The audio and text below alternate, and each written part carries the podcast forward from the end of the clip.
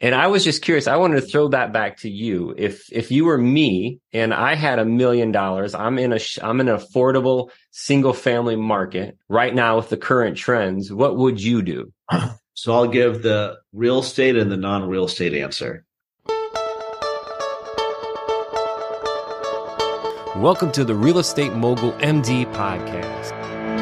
Thanks for tuning in and taking control of your financial future.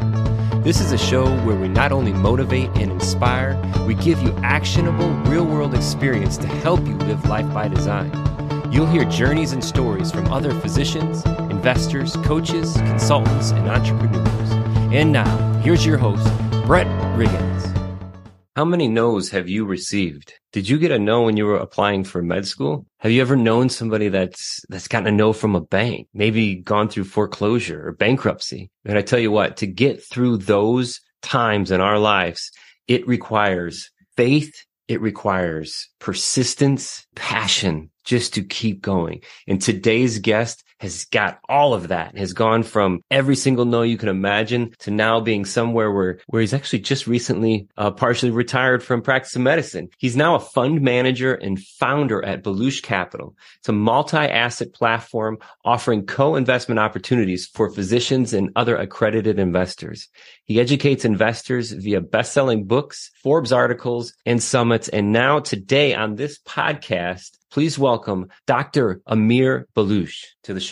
All right, Mr. Amir, here we are. The time has come. I tell you what, I've been looking forward to this. Our paths crossed. Um, it was probably a, couple months ago, I think. Um, and we were talking about physician wealth systems and you threw me some great questions and you threw me some information about your past. And I said, Amir, we got to get you on the show, man. And the time has come. Welcome to the show. I'm excited. Hey, thanks for having me, man. We'll have a good conversation. Absolutely. So just to let everybody in on on some of the background, I always like asking everybody about their their medical journey to hear because you are an MD, you are a physician, and um, you know, I, I, guess at this point, almost more importantly, you're you're an experienced investor, and I, I wanted to dive into that as well too. But tell us a little bit about uh, your experience in medicine leading up to this point, Amir. Well, it was kind of bumpy actually. So it was back in, in 2000 when I put in my application, which is a painful process in itself. But as I applied, uh, you know, I got a couple rejection letters and one school was left. And I thought, oh, that must be the one I'm going to be accepted at UT Houston. And then I got their rejection letter late and I'm like, wow, I might not be a doctor. so yeah. I was kind of freaking out. I started studying for the MCAT and I was thinking, you know, let me, let me start my own business. So I read, I heard something on the radio. I started some electronic payment thing from my apartment and then basically lost my life savings in that, which luckily wasn't that much at the age of 21.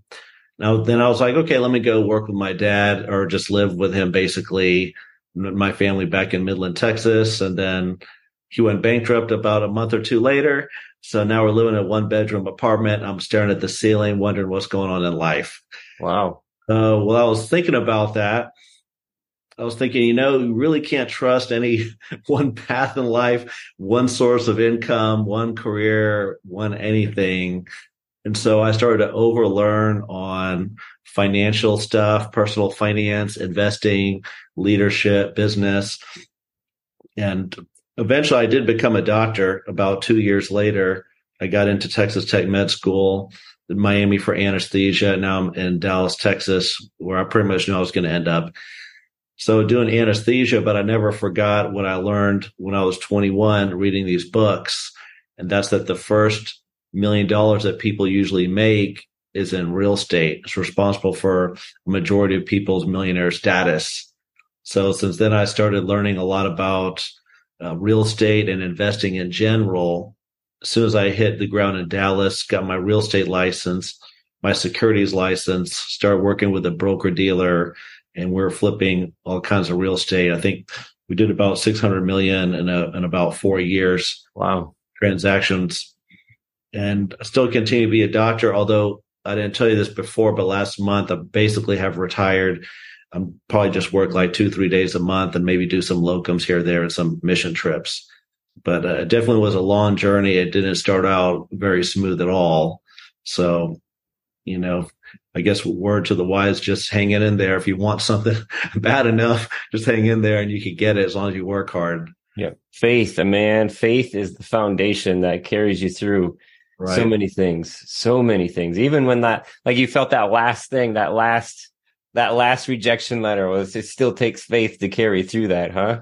That was tough. I, I was in denial. I was, I called them and said, look, you, you mistook, you mistook me for somebody else. There, there's no way I didn't get in. There's no yeah. way I didn't I thought I was shoe in, but wow, wow. Hey, and Amir, what was you know uh, when you're 21? Uh, it was an interesting quote, kind of like you know staring at the ceiling, wondering you know wondering what life is at that point. What were some of those books that you picked up then that kind of started that direction? Uh, well, a couple books. So there was a. So I was in San Antonio at the time, and there was a place down the street called Earful of Books and you could just get all these books on audio. And I would just, they didn't have a big selection. I listened to a lot of things. So a lot of it was Tony Robbins on mindset. Rich Dad Poor Dad actually came out around that time. So, so that book's been out for more than two decades. I read that one. and then I was also part of Business Network International and the uh, San Antonio Chambers of Commerce, and they were giving me recommendations so I read some other books like Dale Carnegie, How to Win Friends and Influence People, and a lot of Brian Tracy material. And I actually saw him live. So he was basically like what Tony Robbins is now, but he would sell out, you know, arenas there. And back in the year 2001, he had a lot of things on leadership and, and marketing and personal finance. So that, that's how I got started. I, I don't know if you see me. I had a smile on my face as you were reading off that list of books man, just dropping the bombs in on that piece. And I think starting off in mindset was huge, was huge to, to take that twist. And even, uh, Tracy, you know, even before I, I guess, um, Rich Dad Poor Dad is a, definitely a mindset shift, the asset versus liability and, and getting pulled away from kind of what the masses are taught kind of thing. But right. just that leadership piece, Robbins, Tracy, I mean, massive, massive pieces. So if there's anybody out there listening, if you were to pick somewhere to start, follow Amir and start in that path. That's, that's crazy. But life just doesn't come up and change for you because you read these books and you went to these seminars, right? So we're stumbling through, you get, you get into medicine and you just told us, uh, congratulations for at this point in your, your career, Amir, that you're somewhere. It feels like it's good, but Uh, even along the way, it's not all sunshine and rainbows. Even after you read those books, unicorns aren't flying around and the answers are solved. It takes faith. It takes dedication, persistence, all of these things to grow in and just that understanding that this is the way. And it's so hard to find that path when we, there's nobody that's like pointing us the way, like, come here, Amir, do this, and you're going to get this in 10 years, in 15 years right? So it's just, it's a challenge, but it's a great start. So we're now back to medicine. Where does real estate come back in? Tell us about your first, your first real estate deal. Well, you know, you told us it, you started, um, you started a brokerage, right? And then a securities. You got your license in securities. What's right. that combination?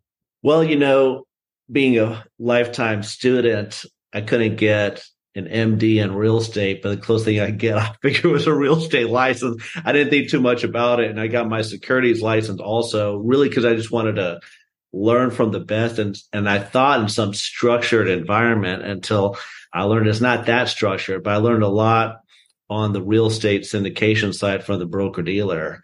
But you're asking what was my first real estate experience? So when I was 21, I was like, well, let me buy some foreclosures and back then, you actually had to go to the uh, the courthouse steps, and they give you a piece of paper once a month. I think it was like the first Tuesday of the month, and it gives you a list of people's names and addresses. Sometimes a phone number, sometimes not. And you just start knocking on doors and making offers. So I did that, and at a verbal partnership. Of course, I don't have money for an attorney or anything, but at a verbal partnership with another guy to fund it if we could buy a foreclosure and fix it up. And that never panned out. Then I tried buying a rental property when I was in medical school. I was like, let me get this duplex. And it wasn't that expensive, about 120 grand. So I figured my payments around seven, 800 a month. And I had a guy that would rent out the master for 800. So I'm basically living for free. Right. Ended up selling to one of his friends instead, but I did get approved and, and I put in my offer. And so that didn't work. And then there were some other bank repos that I found online and I put in offers and got outbid.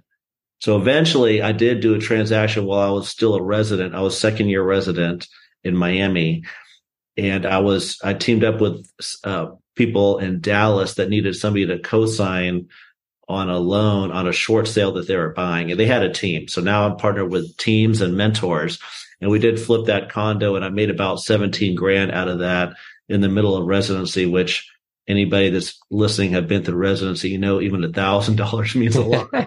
Perspective, you know, man. Yeah, I pretty much I pretty much paid down a lot of credit cards with that seventeen grand. Yeah. Yeah. I was very happy for that one, and then then it was like, okay, let me go to Dallas and do something bigger. Oh, another failed transaction. My last year residency, we are putting together a commercial development deal, a gas station and C store off of I thirty in Cockrell Hill. It's basically the first like it'll be the first exit on the way to Cowboys Stadium, and they didn't have a gas station. So it seemed like a killer deal. I should have made 800 grand in the deal. My co-signer backed out the day, the day of closing. So we closed on the land only and with the money that we raised, and then we sold the land. 40 grand net profit means nothing. It's basically a break even. So there's a lot of stumbling blocks that, you know, a lot of, I know a lot of people don't talk about the stumbling blocks, but you learn more during those than you do from the wins. And so that's a whole other podcast in itself. That's when I was like, let me just get into some transactional stuff. You know, I signed a contract for to help somebody buy a rental property or uh, or their dream home. Hey, there's not that much risk that it's not going to close, right? Right. Like it's not, it's not as much headache. So that's why I got the licenses, and then the best thing really was that securities license to me was just as powerful as my MD license understanding securities and mainly due diligence. Like this due diligence is crazy. So when you're when you're working with a broker dealer, you're not going to be raising money for somebody that isn't, you know, as clean as a whistle with an amazing track record. And it costs a lot to put these things together. And so that was a great learning experience for me over four years. And that's the reason why, you know, I ended up being able to leave and create Baluch Capital. Wow, wow, wow. Man, what a journey. What a journey, man. So many and so many no's to get to that yes. You know, there's so many no's. And on the on the sales, so we had a um I had a direct to seller um real estate acquisition company myself, single family. So we were direct to seller all those instances uh, of you writing offers, to me, it makes me happy because you were writing them low enough, which means you were writing offers that made sense, right? Because it takes so many no's to get to that yes.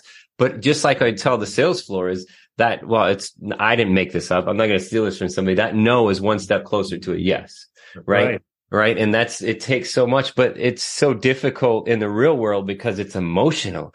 I you get a tied to these offers. You get tied to the time that you put into these things. And I just also tell everybody to watch out because when you're tied to that emotionally, you start trying to make a deal and not find a deal. Right. That's exactly right. And actually, even right now, I see, you know, people that I'm not going to name any names go to certain masterminds and they have the money and they're determined to just close on something and they forget the goal is actually to make money, not just close on something mm-hmm. and bid whatever it is to get that deal. And that actually ruined the market for a lot of people the last couple of years. So that's why I actually kind of stepped out from the multifamily back in 2019 because I felt too much of that was happening. But also what you said about just getting all those no's, that's why it's actually so important to be around people like yourself that talk about this and just let people know, look, you're not alone. It's okay to get a bunch of no's and hit a couple walls along your way to success. Like that's just normal. For me, I didn't, there were no masterminds in 2000, 2001.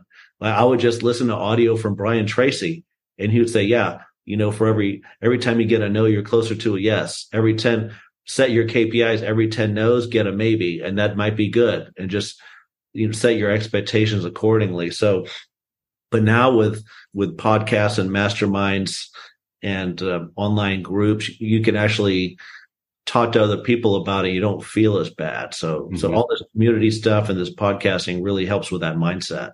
Yeah, yeah.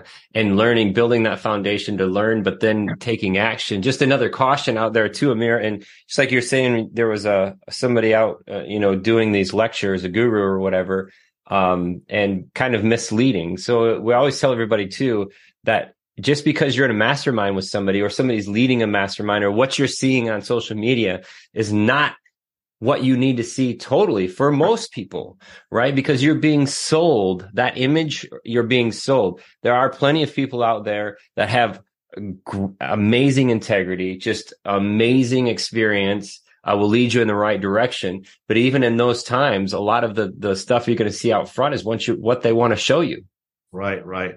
Sunshine and rainbows. That is a 100% true. I thought it'd be great to do like an episode just on the headaches there's so many nuggets of information and learning from no. there.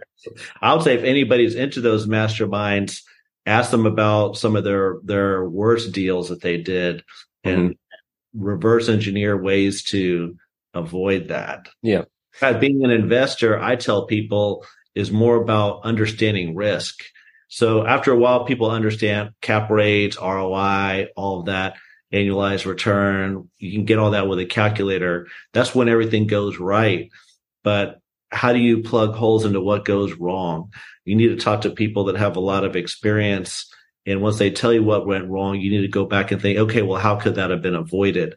Because the, the more you could avoid these pitfalls, the more you could compound your wealth. And that's, that's a big name of the game, right? Because rule number one, Warren Buffett says, don't lose money rule number two, see rule number one. Ah, I love that. Uncle Uncle Warren.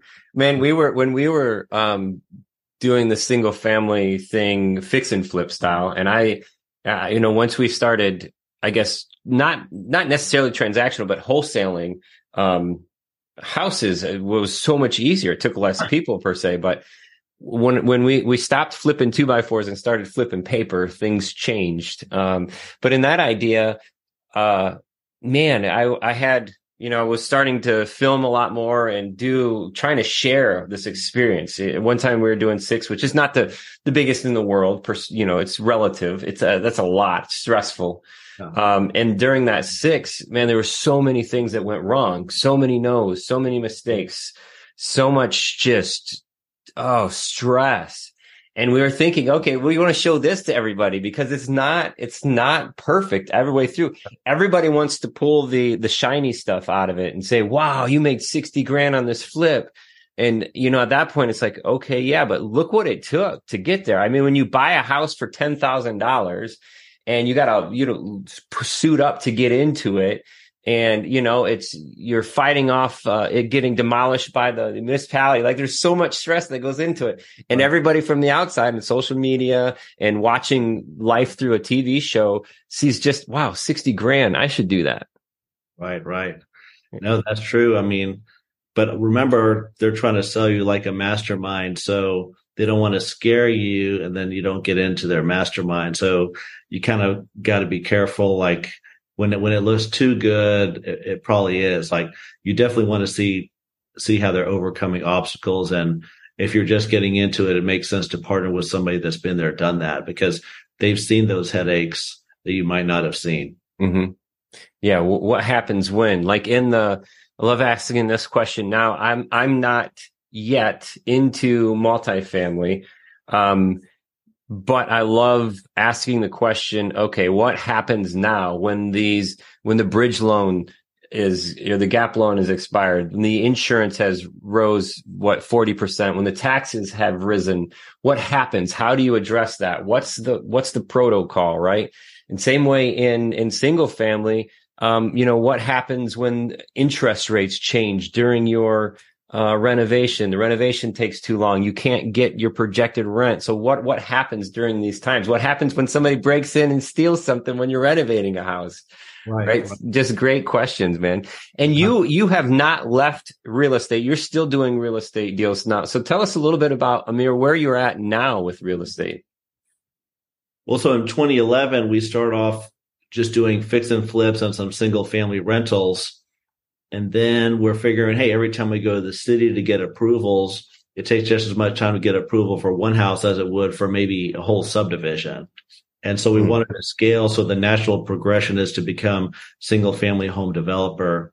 So now we uh, develop, we develop basically multiple subdivisions around Dallas and some of the suburbs of Dallas. That's our main real estate focus.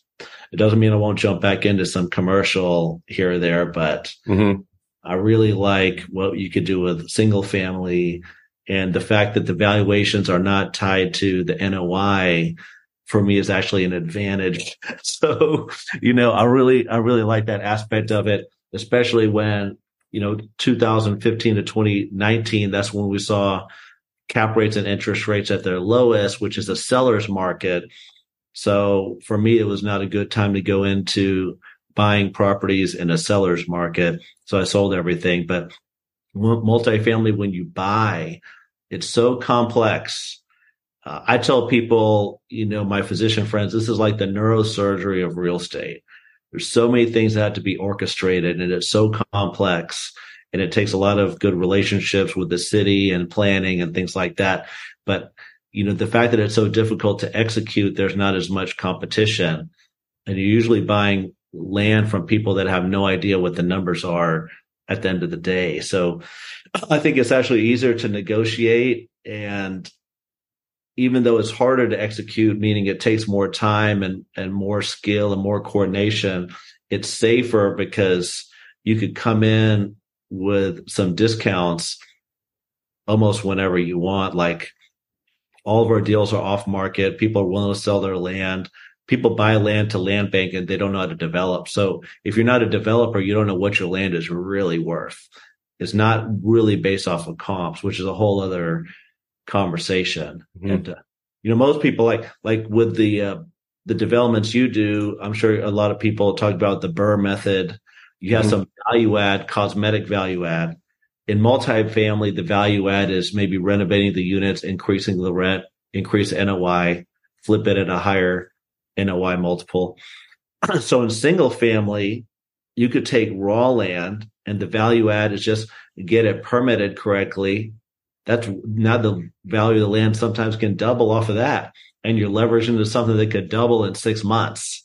So you could actually make like a couple hundred percent in a year, or and or you could keep and sell it, or you keep that and then develop the lots, and now the value goes up again, and now you could sell it to to builders, or you keep it and you build the vertical because the vertical is the next value add, and then as you're selling, you could upsell on certain appliances and upgrades, which usually those have 50 to 80% margins, which is kind of the final value add. So there's like a four to five step value add and you can get out in multiple areas um, in that development. So that's why I like it. There's multiple times you get in and out and you can always step back and see what the market is doing and, and make a move. When you say build a vertical at that point, you're talking about actually sticks and stones at that point? Right. Actually putting the house up. Interesting. Interesting. Yeah. I see the smile on your face as you're telling me this too.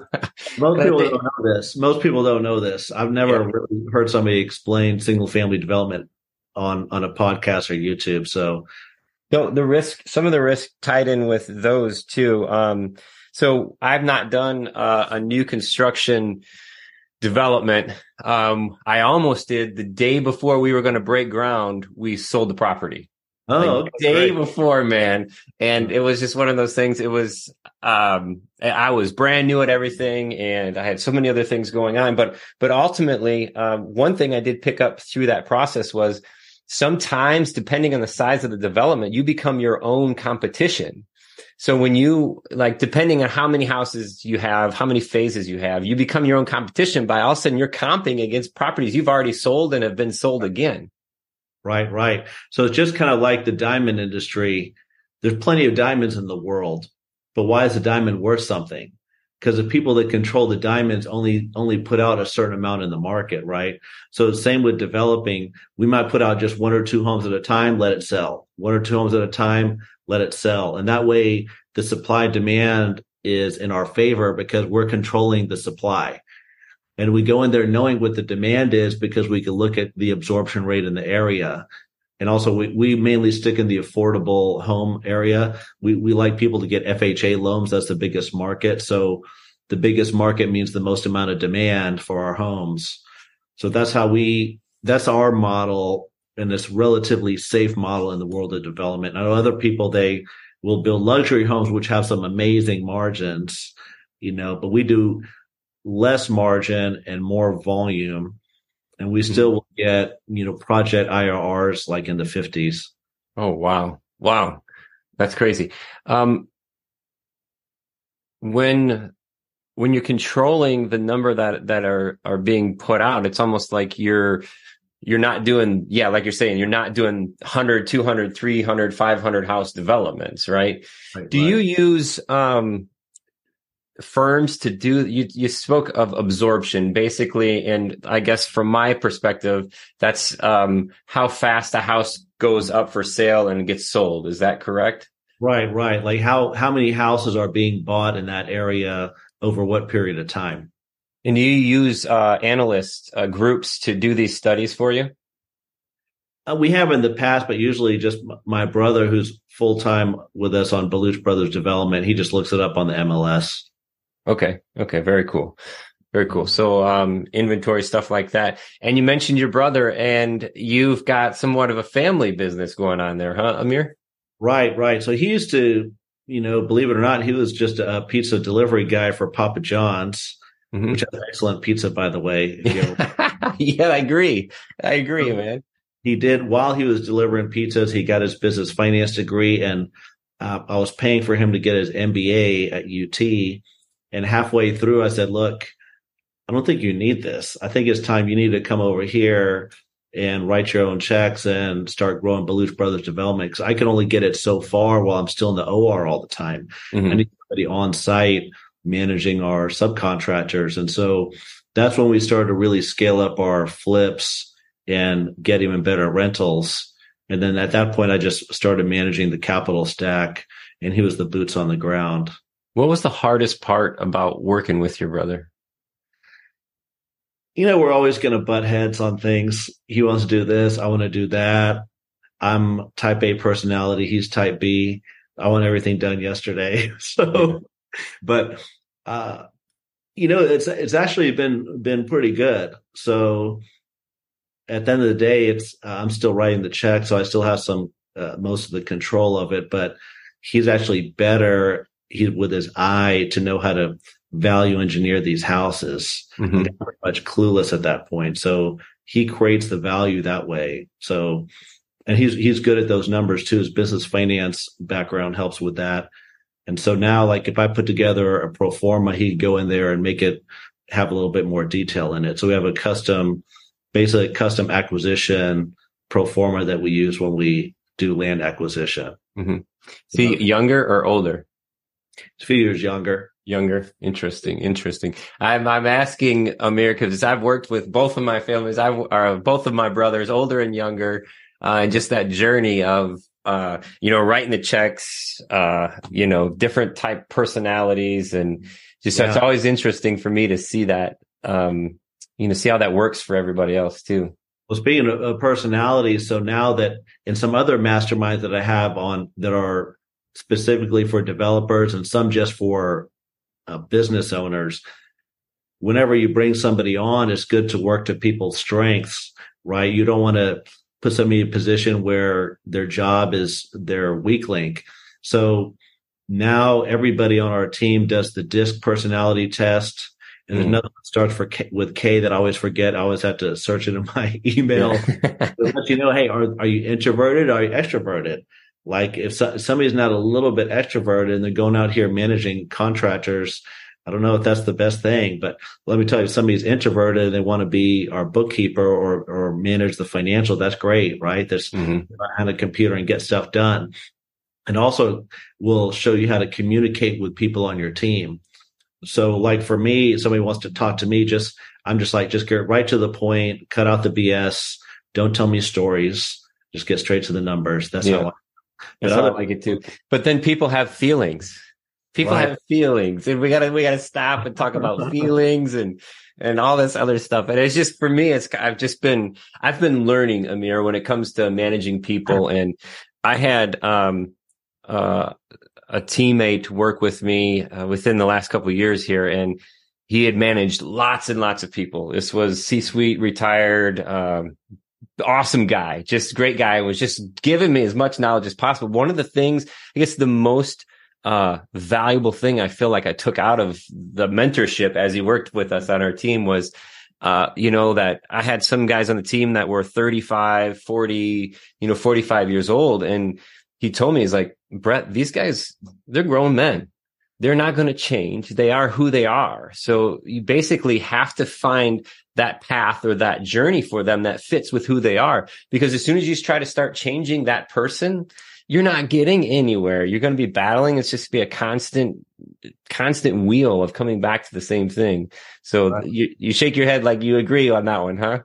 No, we did. Cause, you know, I had, we had those problems, uh, with, with some of my other companies and some of my executive assistants. Like we had to terminate some of them just wasn't a good fit. But now most people on my team are somewhat like me. My top guys are, all the all the uh, COOs are. And then now, if we need somebody extroverted, we definitely put everybody through these personality tests first, and that avoids a lot of friction. So there have been times we hired like the wrong people, the wrong construction managers, forcing them into a role that didn't fit their personality. So, you know, everybody can excel in their own way. And that personality test, it is an extra step, but I think it's totally worth it if you're trying to build a team. Hmm. Hmm. And the biggest uh, um, way, I guess, to scale is just that. My, I mean, you've got to have the right people. You got to have the right people. You got to give them the right resources.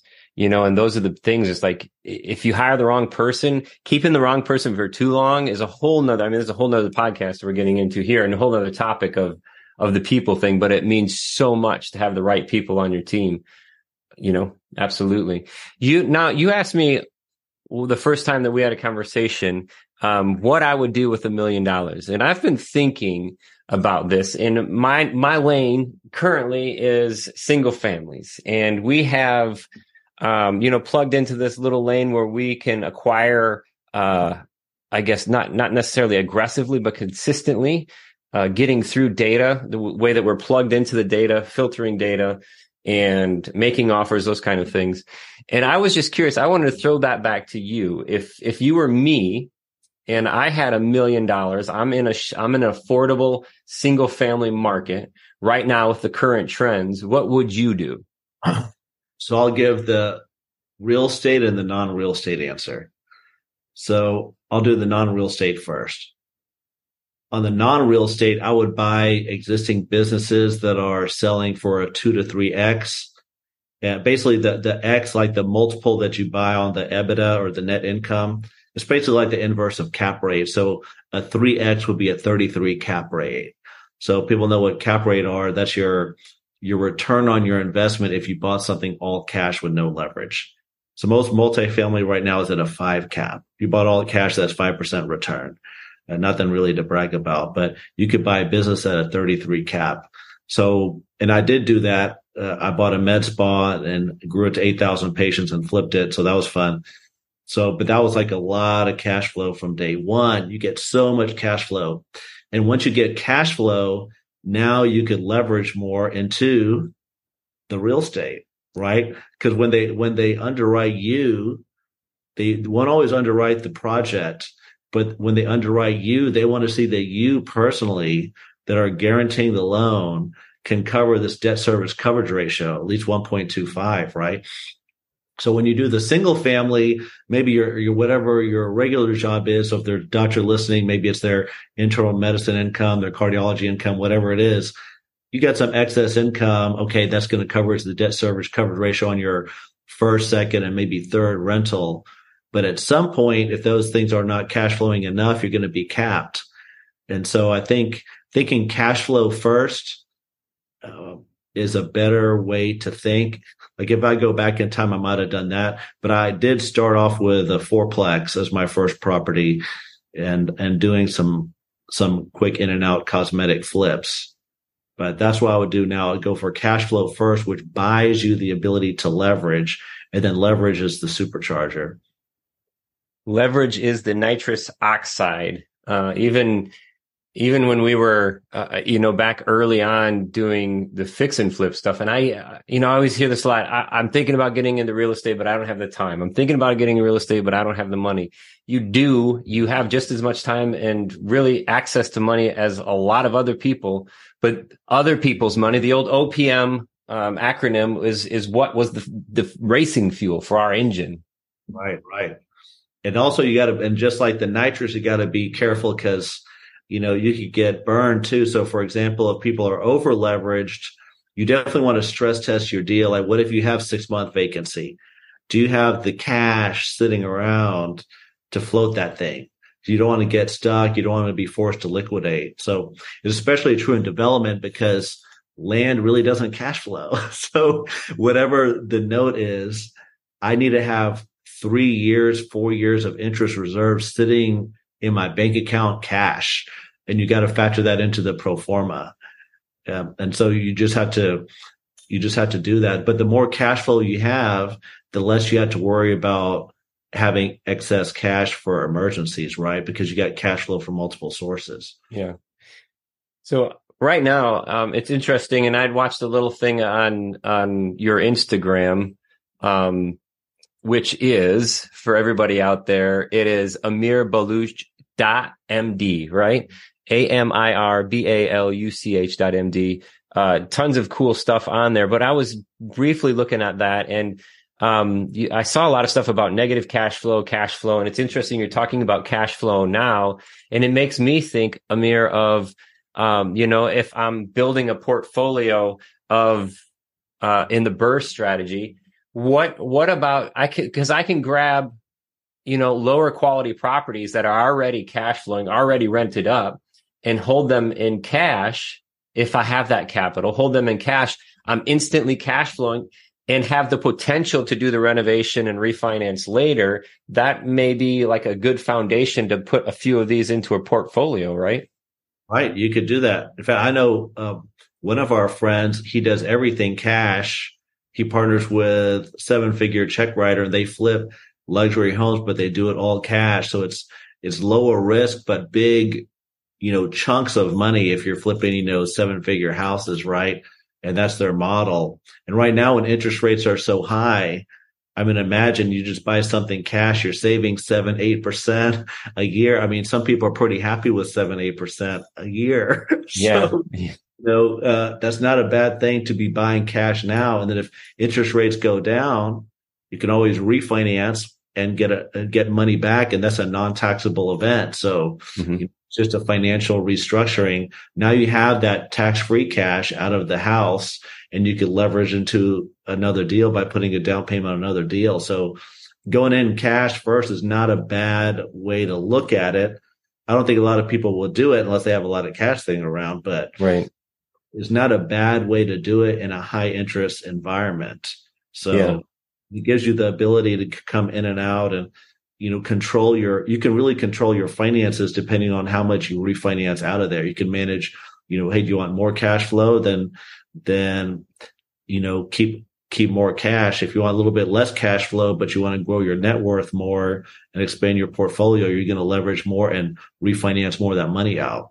Mm-hmm the famous quote from my father-in-law, who was one of my very first uh, business mentors. He had uh, he I, he made millions uh, making with pennies. I guess the best way to put it because he was a grocery owner, grocery store owner, and you know went from the bagger up to owning a few stores. And um, man, when I first when I first started watching, you know, I fill out your personal financial statement that first time. I mean, that's a that's a that's a something to celebrate in itself because then you're tracking. If you're not measuring it, then you can't you can't increase it, right? You don't know if you're getting better or not. So that PFS, that personal financial statement, you mentioned net worth was a way to track that net worth.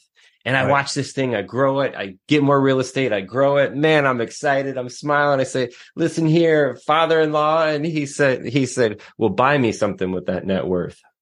Gone. I had nothing. I could do nothing, right? It's just, I was so cash broke, but paper heavy in that scenario you know so just watching that grow the net worth thing where it's interesting to me now having these conversations about cash um, you know, having cash on hand, cash flow. We buy to cash flow on these properties, and it's very interesting to to look at some of these scenarios on how much is this going to put out? How much should I leverage? How much should I leave in the deal? Right? What are these returns? So lots of opportunity out there, lots of stuff going on. But I also want to talk with you, Amir, on this thing. So before we started, you said that you have these uh, we we know you have this experience now and you were telling me something about some access to some resources that you're going to give away to the listeners right right so a couple of things that might be interesting is i have condensed a five year pro forma on a single rental to a single page excel file and it's just i think it's good to start really simple with the numbers and all the excel files you change one number the whole thing changes it shows like your five year annualized return, your overall return. You can change the leverage. You can change interest rates in the banks. It's just one page. And it's good if you're kind of easing into this to just get that overview. And then, you know, they have you if they want to get into the more finer details, they could jump on a call with you or use your turnkey system. So I think that's a good way to jumpstart them. And it might, some people are a little bit afraid of getting in because they think it's too complicated. Well, let's start off with something really simple. And another thing, a lot of reasons people get into real estate is because the tax deduction. So I'm going to have my little checklist of tax deductions that a lot of doctors should be looking at, and some of them are not. And even older doctors are not. For example, just last week, I was on the phone with one of my primary care buddies in South Texas.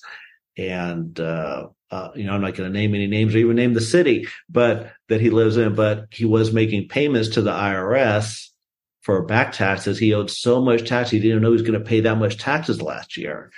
So I'm like, bro, just it's okay to show, send me your personal financial statements. He had bought two pieces of property. He bought like a second home and then bought an investment property. I'm like, bro, you didn't even depreciate any of this. Like if you do this, this, and this, classify it like this and this, use my CPA. I'll, I'll give them a heads up. You're coming.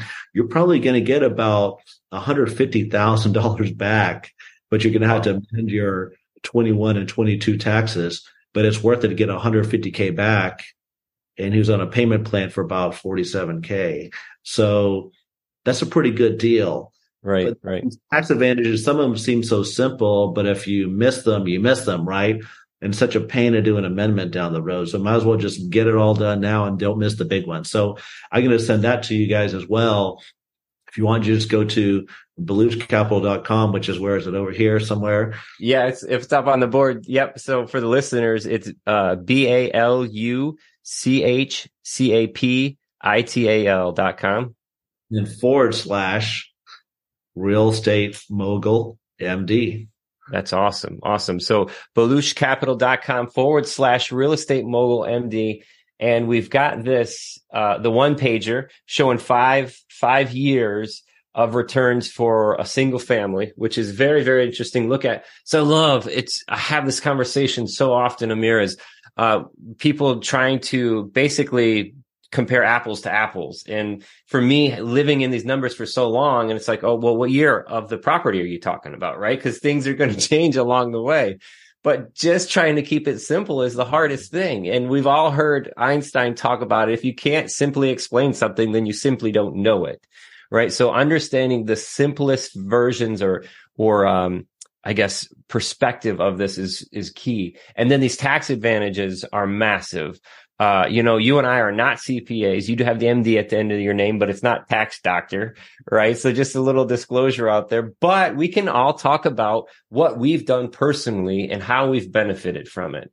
And really for us, I, where we're recording this, it is the end of Q3, uh, in 2023. And now is that time where if if if you're listening to this and you're like, I don't even know what I'm going to be doing in taxes, you better be getting on it right now because if you don't now, you're going to be too late. Reactive versus proactive. You got it. So jump on that, check that site out. Um, I loved our conversation. I know you're a super, super busy man, Amir. I, I appreciate your time so much. Yep, I'm glad to share some knowledge and and talk to everybody on here today. If anybody's got any questions, they could reach out. That's awesome. Thank you so much, man. And to the listeners, thank you for your time and your attention today, because without your attention, your time is not that valuable. So we appreciate you hanging out, giving us a listen. Uh, drop on by that website and, and check out Amir's stuff. Again, the experience that this man has, it's, it's just amazing. Absolutely amazing. It's baluchcapital.com forward slash real estate mogul MD. Uh, and man, you know where you got us and you know where you can come back and see us again. We appreciate it. If you have any questions for us, please send me an email, info at physicianwealthsystems.com. And uh, I'm excited to see you on the next show. Thanks.